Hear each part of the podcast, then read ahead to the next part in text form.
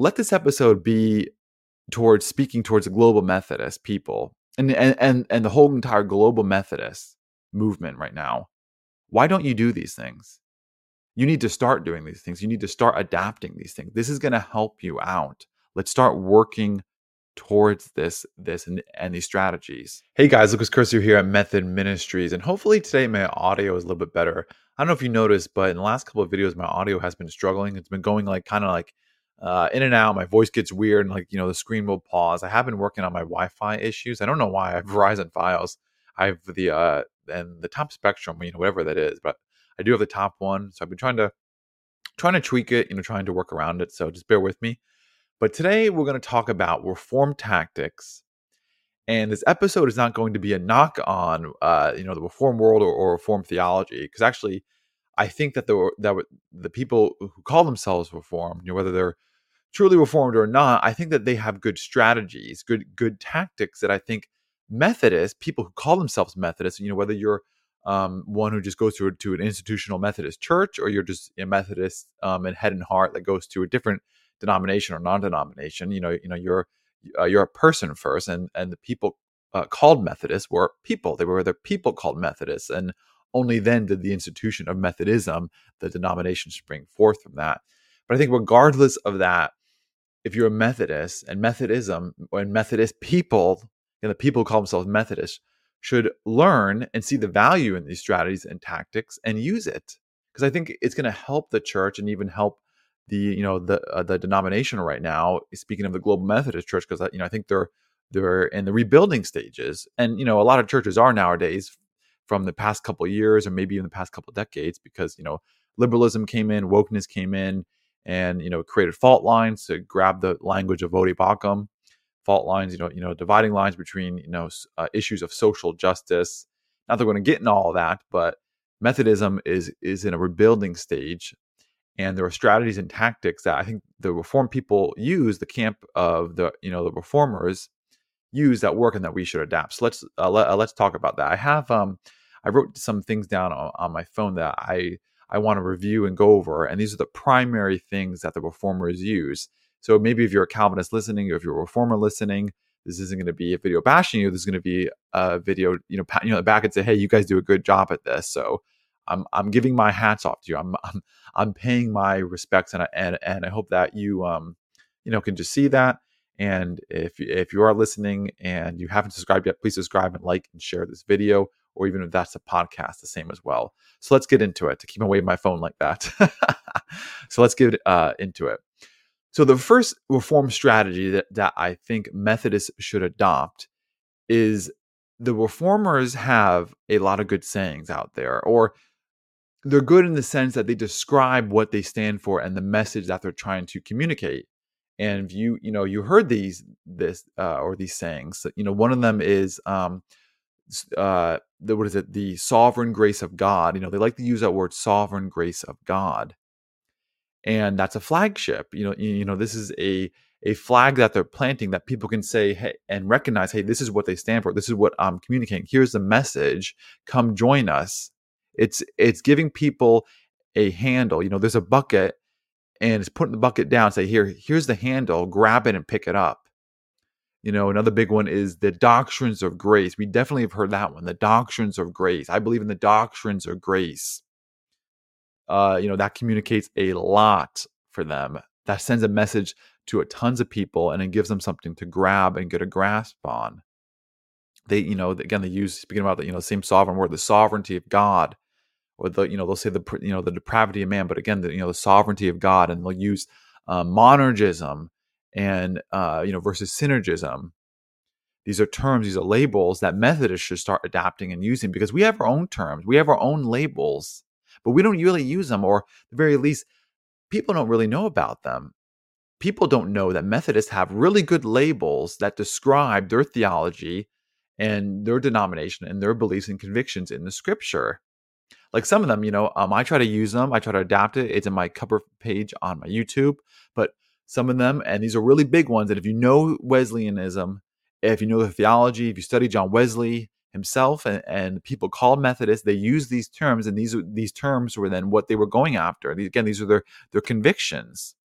these terms are scriptural Christianity. That's a huge one. Scriptural Christianity. John Wesley was in pursuit of scriptural Christianity, or another word is uh, primitive Christianity.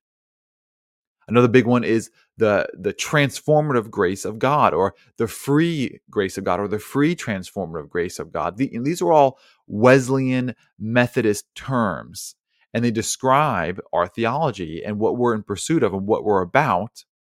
And again, is giving people a handle that they can pick up that bucket with and get on board and and join join this denomination and help out the people called Methodists. And Methodists don't really use these terms. They don't they don't go uh, you know really capitalize on this.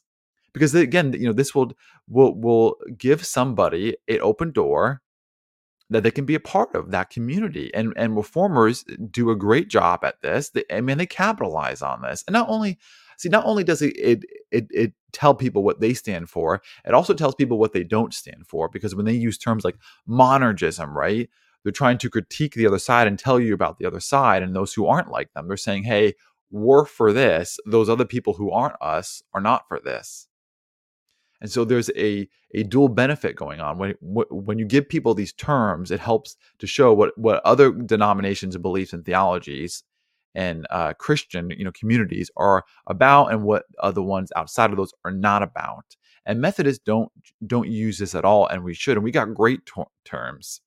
Which you know by the way you know let me say this too I believe um, Methodism is way, way better than Reformed theology. And even, you know, looking at their terms versus our terms, like they use, you know, terms like sovereign, you know, the sovereignty of God, monergism, um, you know, uh, the doctrines of grace. Well, Methodists have those terms, but we have even better terms.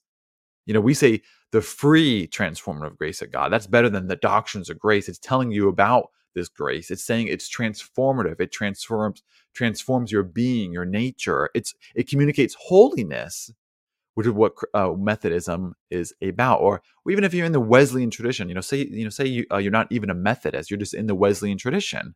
Well, great, still use these terms because you're claiming heritage to that uh, theology and that body of belief. Now, the big one is holy love. And man, I I love this term, holy love we you know we need to really really harp on this. This is what we're about holy love because when we say holy love what we're saying is love is defined by god. We're saying god is love and that's the love we're after. We're after the love of god. So when we you know we we say we we we uh, we want to love people we want to love god we want to love our neighbors we're saying we want to do that in holiness.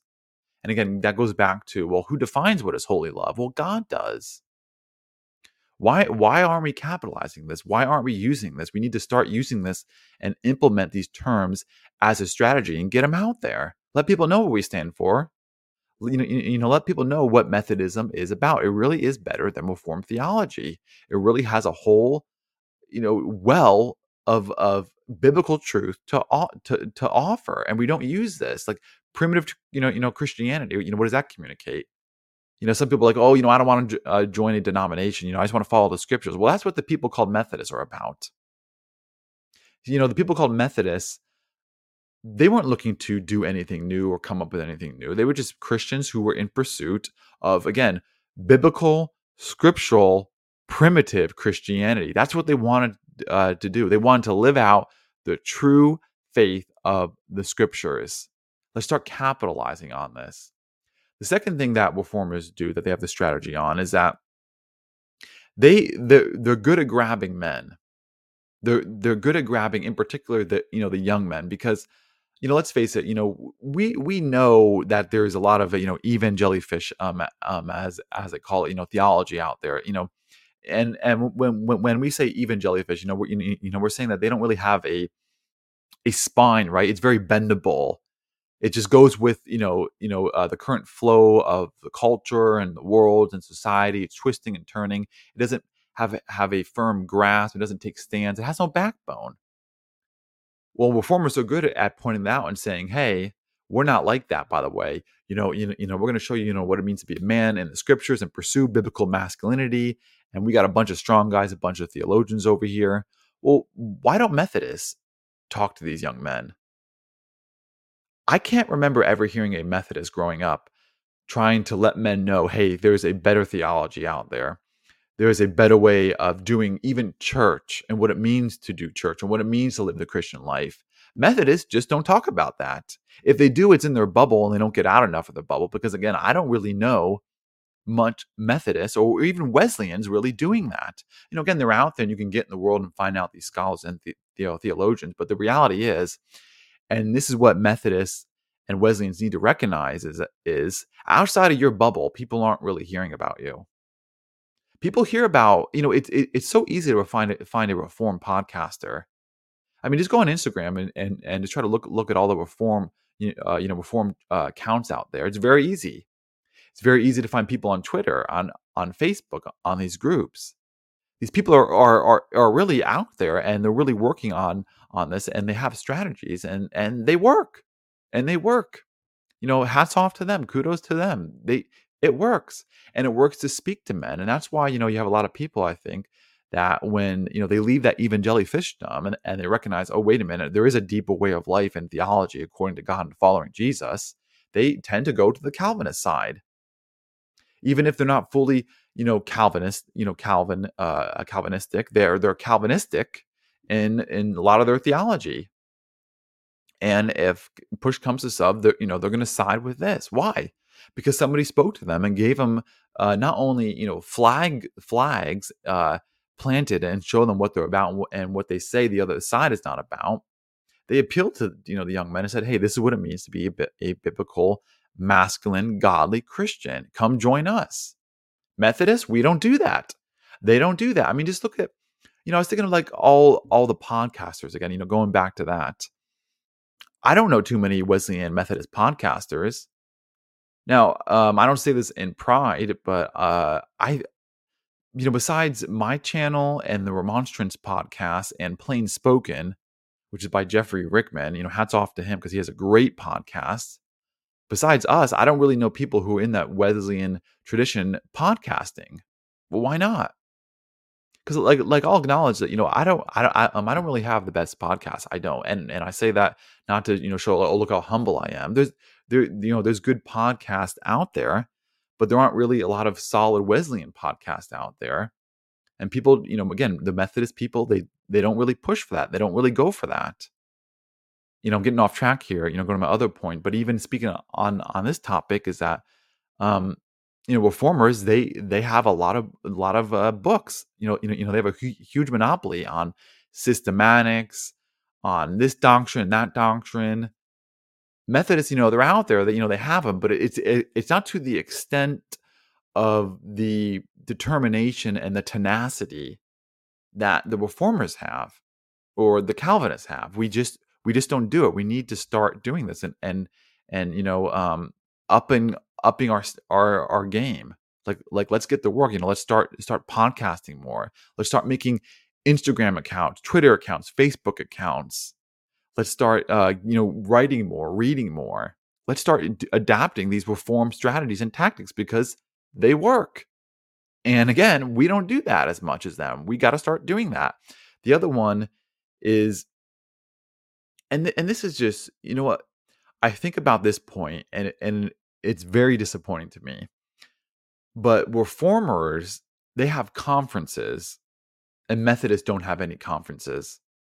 It's very easy to find reformers who are holding conferences. Like think of think of it just like G3, right?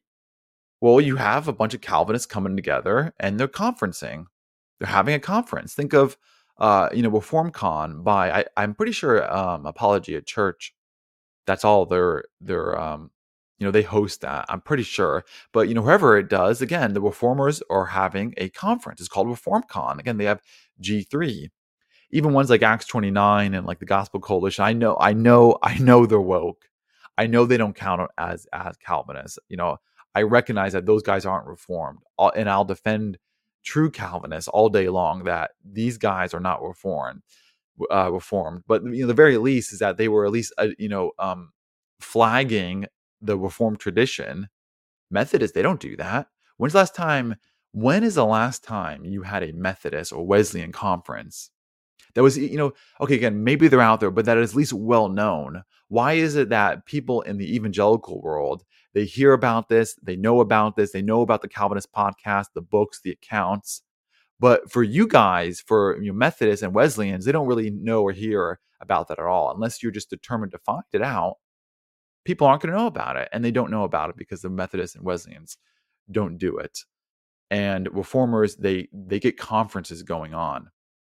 It's very easy to find a, a conference that's reformed or Calvinistic uh, in in that um, setup. And again, Methodists, to their shame, just don't do that, and we have to start doing that. And this goes into my next point: is that reformers are really good. They're really good at supporting each other.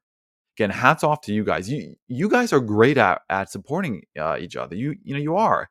It's like if you have a have a um, a Calvinist out there, and maybe like you know you know again like he starts a podcast, he starts you know something. Well, reformers are just going to flock and support that podcaster, uh, that conference, you know, that book, that account. They're just going to flock to it. They support each other and then they do you know cross ministry where you know they'll they'll grab this uh, reformer and they'll have him on their show and vice versa and this guy will do it for that and this guy will do it for that and this reformer will, will uh, recommend this reformer et cetera et cetera. They they support each other. Wesleyans and methodists they don't really do that.